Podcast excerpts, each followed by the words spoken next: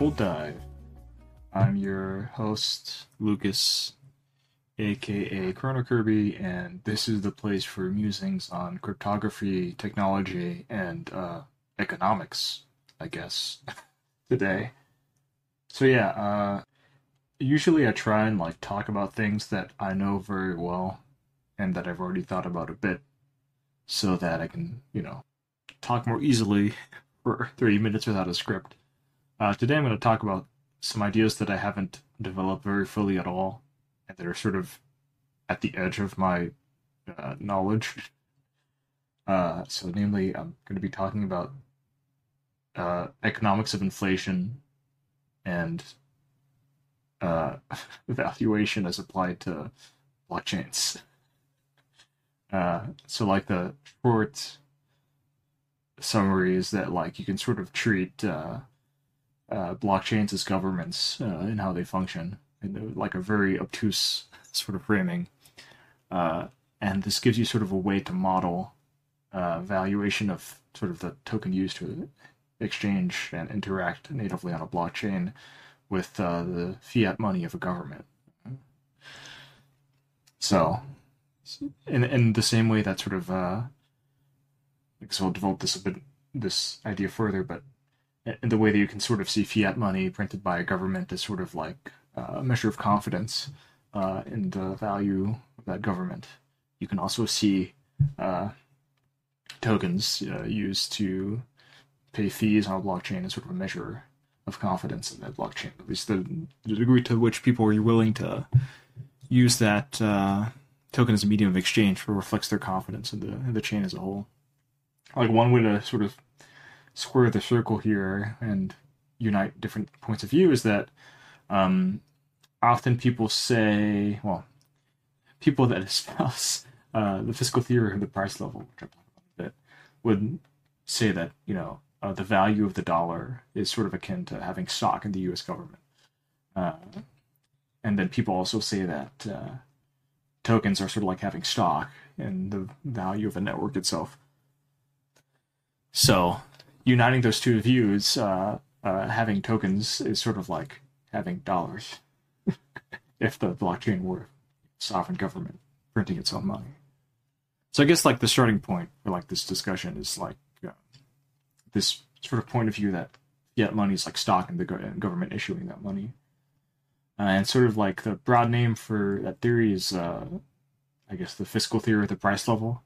I said that theory, the way I summarized is not like a great way to explain it. The high level reason it's called that, my understanding is it's sort of like applying basically traditional price valuation as you would to like a company to sort of the fiscal outlay and situation of government itself. I guess we'll explain a bit. I said we're going to explain a bit later a few times, so we just keep chugging on. So the reason I got sort of interested in this is that John Cochrane, who's an economist at is it at Stanford? I forget, somewhere. He recently sort of published a book, sort of like a textbook on this, which I've been finding quite a fun read. It's called The Fiscal Theory of the Price Level. It got published by Cambridge this year, but the sort of lecture notes version of it have been online for years, and he's obviously written papers on it too. And he's like a prominent sort of,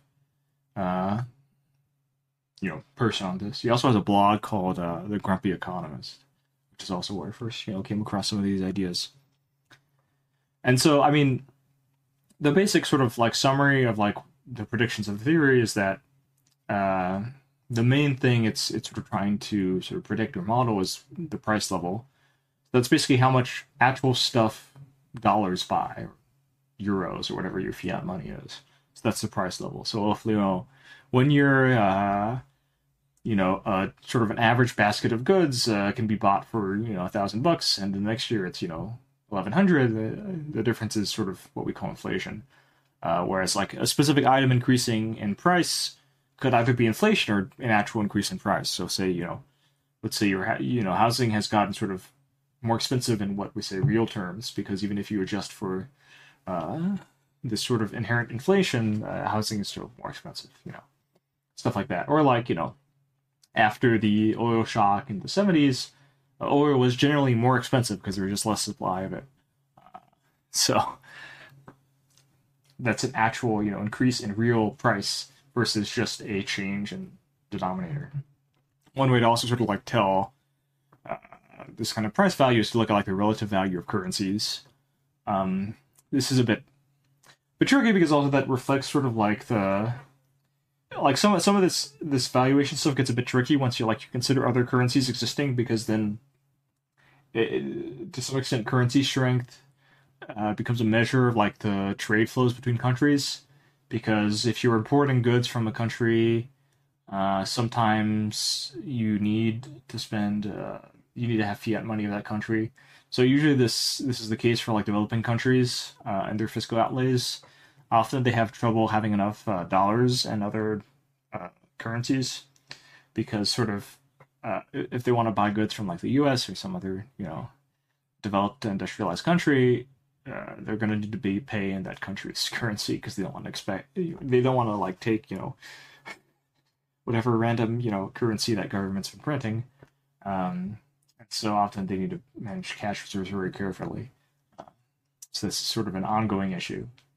Many countries, like Pakistan, had some trouble with that last year, I think. Anyhow, back to the main thrust. So you value sort of to determine a sort of price level, you sort of treat the fiat money of a government as sort of like stock. And so basically the in essence, what the price level should be is you look at sort of all the debt that the government has currently, and you look at sort of the expected future surpluses that they're going to have. So basically all the, you know, net tax money they're going to be able to bring in after spending. And you look at sort of the real value of that based on what the price level is expected to be, and, or rather what the price level is, and you sort of discount based on sort of some kind of interest rate, which reflects like how much you value future money, or how little you value future money compared to the present.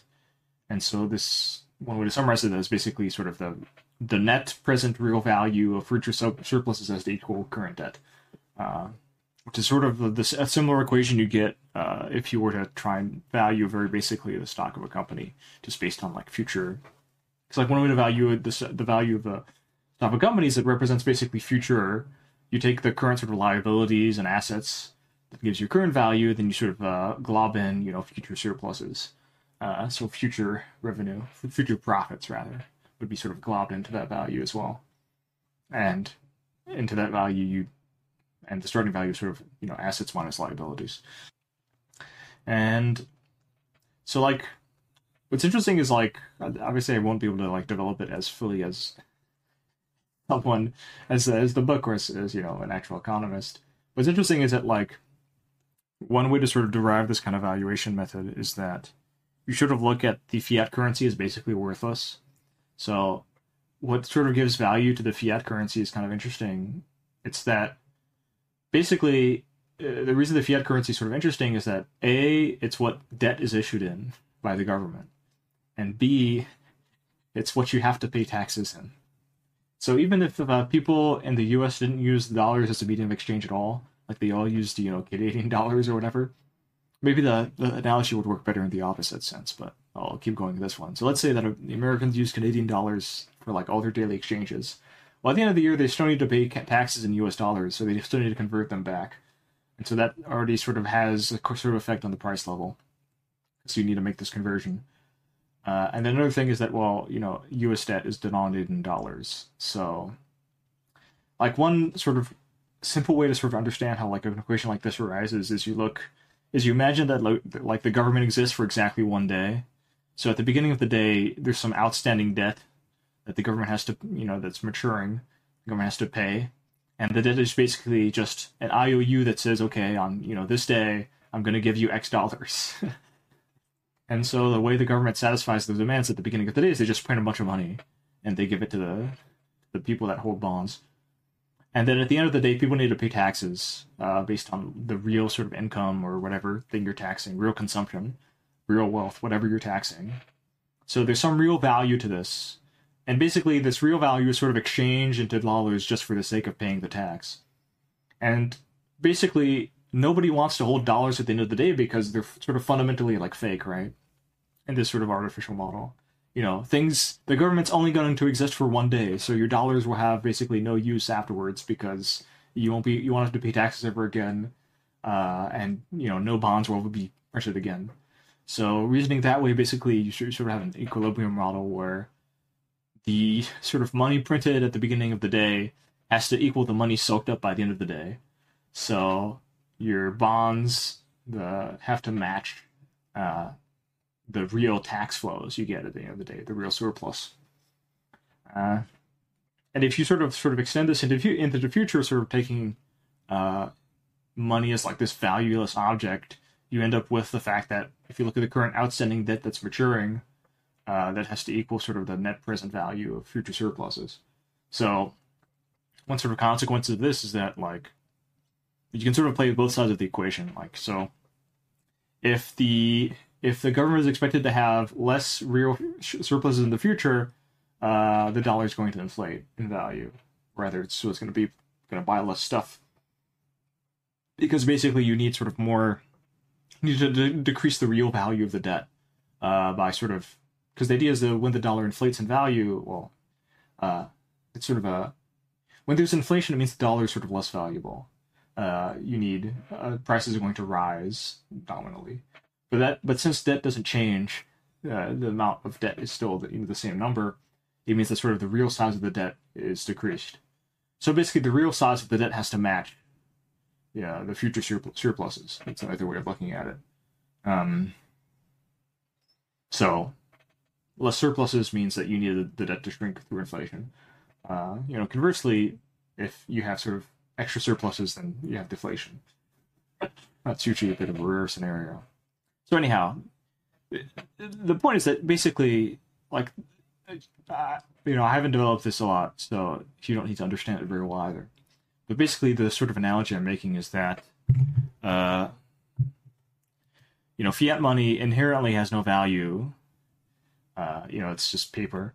But it sort of has an interesting balancing equation because a government issues it to pay off debt, and also requires it to pay taxes.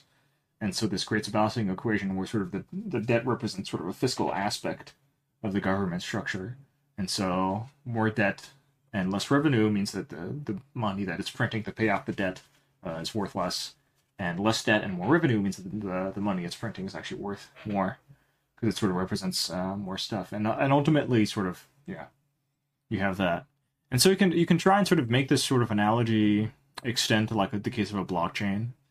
So the idea is that like a token is inherently worthless and that it gains some sort of value through sort of what's happening in this kind of sovereign interaction, and then people may then use it as a medium exchange afterwards because they have confidence in it because of that, because there's an actual, you know, non-zero price level associated with it at that point. You can actually buy stuff with it.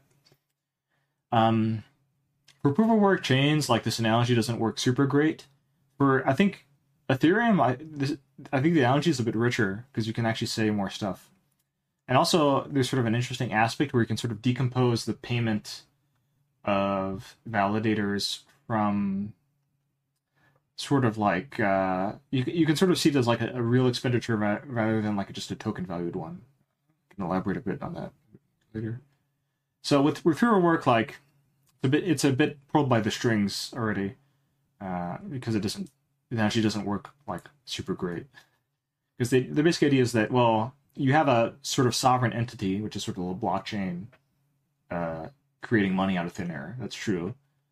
And then there's one way to think about it is that sort of issuance is debt.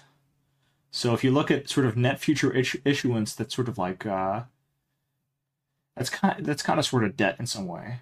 I basically... And you can sort of, one good way to model this if we're trying to do this mathematically is you look at each block as like a time period for this debt stuff. So you look at sort of outlaid money as like, basically the block reward for a given block, that's sort of like the money you're printing. And then you sort of compare that with the sort of expected fee revenues or whatever thing you're still looking at into the future. With proof of work, it's a bit tricky because like all the fees go to the miner. At least with like naive, by proof of work I mean Bitcoin. Like if you look at sort of Bitcoin's fee structure, it's very simple. With Ethereum, it becomes a bit more interesting because some of it is like disappeared. So I think that's where the analogy is like makes more sense. So in Ethereum, like simplifying massively, in essence, when people pay fees, part of their rewards are I think issuance still. I think that might go away eventually, or I think it's like forever. So anyhow, like part of the reward to a validator is issuance. Part of the reward is the fees and the blocks, and part of the fees are not given to the validator, but instead burned. And there's like a whole dynamic algorithm about this. But the point is that since you're burning the fees, this is a much better analogy to like tax revenue. So if you look at a government, when they have a surplus because of taxation, essentially that money just disappears. I mean, you can sort of use it to pay off debt in some sense, but it's sort of equivalent to burning the money than printing it, you know. Like that's the same, it has the same effect to basically say, okay, I'm going to use tax surpluses to pay down the deficit. And to also, that's the same effect as like taking the tax surpluses, throwing them into a pit, lighting them on fire, and then printing money. Like it's the same exact effect. So to make the analogy work better, you can just say that, well, any fees that are, well, actually, the analogy works great because you actually do burn them. Those tokens are just gone. So in essence, you can sort of see surpluses here as being like all the times you're going to burn tokens for fees. So that gives you sort of the right side of the equation here, which is sort of the net present value of all these surpluses. So you can sort of look at the net present value of all of the times you're going to burn tokens. So you can look at sort of the expected value of this, that's sort of the right side. And the left side is going to be sort of the debt. It's a bit trickier to sort of quantify, but you can sort of see this as like kind of issuance in a sense. So you look at, I'm not quite sure if you need to look at like all the tokens that have been issued so far, or just the ones that are sort of issued up to, that are sort of maturing in that time period, so to speak, because some money is in circulation, which sort of affects this calculation. But you can sort of imagine that like there's sort of a mega epoch in which like all ETH has to be sort of redeemed, you know. And so that would give you a sort of valuation formula, because you basically need if you look at the net present value of future surpluses based on like your prediction of that, you're going to get a nominal value in terms of your token, let's say ETH. And then on the left, you have sort of the issuance, which represents sort of like the debt. Because in essence, you can sort of look at like, you know, tokens that have been printed to pay validators as kind of like an IOU, you know, IOU actual value. You know, I'm just giving you a fake token. But, you know, eventually you're going to want to, like, actually redeem that for value. You know, or eventually you're just going to want to get rid of it to pay, you know, fees on the network, you know. So it represents, like, things you can do on the network. Because you can see fees as, like, taxation, basically. So it's like, well, I'm giving you this and it has value because you can use it to pay taxes on Ethereum. And so, basically, issuance, you have issuance on the left and you have sort of the net present value of surpluses on the right. Burns. And the idea is that, well, the real value of the token has to be such that these two match. So if I look at the real value of, you know, surpluses, that has to match these, your, you know, nominal value of you know, debt or issuance. But I think if you were to actually like try and like crunch the math here, you would get like a valuation that's probably way too low, because this sort of the naive model sort of ignores the fact that you can sort of use. It sort of ignores two things. One is that you need to take into account like the existing circulation aspects of the token. You also need to take into account the fact that like there's value because something is recognized as a medium of exchange. This is a lot more true with fiat currencies at the moment. So like the dollar has inherent value just because you can use it to buy a lot of stuff. So that makes it useful. So the dollar is more useful than, say, I don't know, Zimbabwean dollars. Yeah. Not to pick on any particular country, but you know, it's more valuable than like your 1940s Deutsche Marks, you know. So that's one aspect, the circulation aspect. The other one is like even sort of outside the chain, inside the chain, there's like some value because you sort of Maybe these tokens are sort of like utility tokens, like you do them like vote on stuff, you know. So there's like some valuation component that you need to have there, you know. You can also sort of see this as like taxation too, if you take a very broad view of taxation, right? And then of course, like the probably a large portion of many tokens' values is speculation. So like you think that other people are going to think the token's value is going to rise in price, you know. Also, there's like you're sort of affected by like the exchange rate. Yeah, that's I guess a third effect is that you sort of your currency's valuation is affected by the valuation of other currencies and like sort of what other governments are doing in a sense, like because there's a sort of inherent need for people to invest money.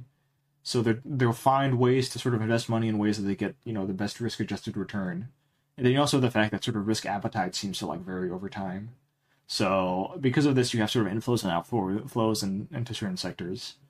So that's why, like, unfortunately, like, you know, major cryptocurrencies, their, you know, valuation seems to be, you know, correlated with the stock market as a whole, which, you know, it sort of contradicts this sort of fiscal outlay theory. Because basically, if you look at like, If you take this like fiscal theory of the price level and you apply it to Bitcoin, like in theory, the price should be fixed and should never change because, like basically whatever surpluses would mean in proof of work, it's a bit less clear because you don't have burn, right? Or at least in Bitcoin you don't have burn. But basically, like all the parameters of like the issuance are basically known, more or less. There's some uncertainty, I guess, because sort of in theory, I guess the dates of the halving known exactly. I think it depends on how much hash power is on the network, right? You need to have some expectations of how much hash power is going to come onto the network because that affects, if I remember correctly, how long it's going to take for the supply issuance to decline. But regardless, the sort of total number is fixed, right? So because of these strong caps on like issuance and like the fee structure, it should basically the sort of price should be just one number that doesn't change. If you look at like a basic fiscal theory of the price of Bitcoin. So obviously the fiscal theory alone is not sufficient to explain the price of Bitcoin. So with the theorem, I think it would be a bit more interesting because you have this sort of, the analogy is matched much better because you actually have supply and whatnot. Yeah. So I guess, and I think the analogy probably works much better if you like go beyond just the fiscal theory, and you start seeing a decentralized project as like a sovereign entity unto itself. It's sort of like the network state idea, you know. This becomes a bit more like tangible because sort of sometimes you can see like networks as like political projects in the sense that like you have, and like the very small p sense of it, that you have like, or large p, to read it.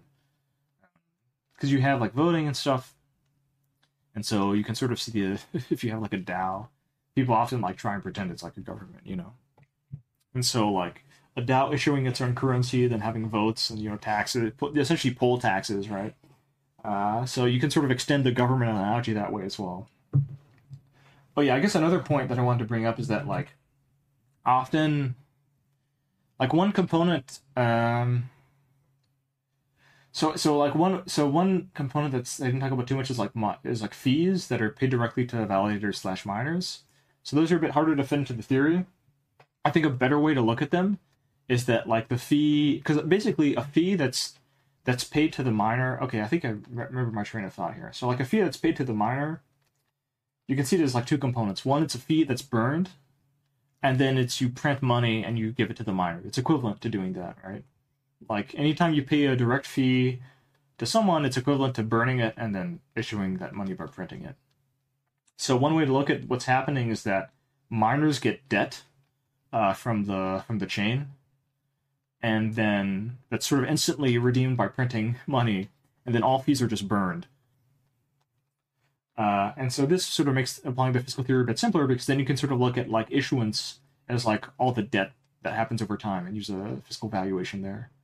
So if you look at sort of the net issuance of Bitcoin, that's sort of all the debt that you're going to be accruing over time, and then surpluses are basically all the fees that you're going to receive. And so then that would become useful to look at, like, you could probably actually try and apply that to model, like, the dynamics of Bitcoin after, like, you start after you sort of lose the debt component, because basically it's sort of like looking at the dynamics of the U.S. government if they stopped having deficits. It would probably change like things a lot. So basically, like, you can sort of see Bitcoin after the block reward as like Bitcoin, but you only have Bitcoin, but you don't have any deficits anymore, sort of. Although under this model, basically fees are sort of like taxation that you use to, have. Well, basically the fees mean that you're sort of known at deficit because you're sort of collecting taxes, burning them, immediately issuing. So it's out. But under this view, it becomes sort of interesting because you could imagine, first of all, once you start seeing the rewards for miners that are even just fees as like debt, you can immediately think of doing things like having a delayed reward. I think some chains must have tried this. And Ethereum has like complicated reward algorithms with like uncles and stuff anyway, so it's sort of like this. But you can imagine having like a system where like you get an IOU immediately, if you mine a block, but then you only receive the reward like 5 blocks later. So that then becomes much more tangibly debt, right? So it's like issuing a 1-month bond to pay someone, And so then maybe you even make it so that the bonds issued to miners are tokenized. So then you could have like a yield curve where like the valuation of Bitcoin in 1 month is like slightly different than Bitcoin in 2 months. So like you can have different grades of like bonds. That'd be that'd be just fun as like a concept, Miners could choose like what date in the future they want to get to be paid in, and because you could do stuff like that where it's like you could basically like auction off when you want to be paid, and then you'd have like a time premium. I don't know, I'm just rambling at this point. So yeah, you have another thing you might do is that a chain to bootstrap. It's sort of difficult to have, I think, decentralized autonomous like exchanges. Like it's difficult for like a chain as like a decentralized project to have like a treasury of foreign currency. But if you could somehow do that, you could imagine like a chain trying to bootstrap itself by paying its miners in Bitcoin or something. So then the fees would be collected in like the native token chain and then converted into like the foreign currency in order to pay the miners. And so then, like, seeing the chain as, like, a governmental entity, like, makes a lot more sense. It's kind of like, Pakistan that has to have foreign currency reserves to pay, people to do stuff, like, pay foreign shippers to, bring goods into the country. So you have to pay foreign miners to mine for you using, Bitcoin or whatever sort of neutral currency. So that opens up interesting ideas for chains where you don't have to, you're not sort of restricted to using just the native currency of the chain to pay for stuff. Because, like, one way to see sort of the mining is, like, also it becomes more of, like, it makes the security budget thing a bit more clear because you can sort of see what's happening with each block or, like, or many blocks is, like, the budget of a government. So the government has to pay a certain amount of money for security, or the blockchain, rather, has to pay a certain amount of money for security, and they get a certain amount of money through taxation, and they can bridge the gap by having deficits, so i.e., issuing more of their fake tokens. But, eventually, if a chain has to be sustainable, this is a good closing point, actually. If a chain has to be sustainable, basically they have to run surpluses at some point. Basically, the chain has to accrue more value than it, prints out in terms of issuing, fees out of thin air, right? So at some point, they start out to running surpluses if the chain has to be sustainable. And if they don't, like, if the expected surpluses are low, the value of the token is going to be very low as well. And so with this way, you can sort of actually see one argument that irked me a bit was that, oh, well, I have a lot of confidence in this project. Like the common narrative you hear around speculation is, well, I think a lot of people are going to be using Ethereum in the future. Therefore, the price of the token should go up. I was always a bit skeptical of that. But I think if you apply the fiscal theory of the price level, it actually gives you a good explanation for why this is actually not a bad idea, bad theory, because basically, if projected future activity on Ethereum increases, that means you're expecting there to be more future surpluses, because there's more future surpluses relative to the same amount of issuance. Basically, the fiscal theory would then say that the value of ETH should increase, because the price level has to adjust so that the real value of the tokens issued matches the real value of the future surpluses you're going to bring in. So if you're bringing in more surpluses, that means that you have your debt has to become sort of, the tokens have to be worth more because you have the price level dividing on the left or multiplying by the right. So basically, if the sort of actual, you know, effects of my debt become, yeah. Doing math verbally is hard. So I think it's a good note to end it on. Hopefully this was actually understandable, because I'm really at the edge of my limits of comprehension here. But I think it's a fun little idea to think about. Hopefully, people that actually know more about economics, the intersection of five people who know what the fiscal theory of the price level is and who care about tokenomics, can comment and tell me where I got wrong. But until then, thanks for listening, and I'll catch you on the next episode.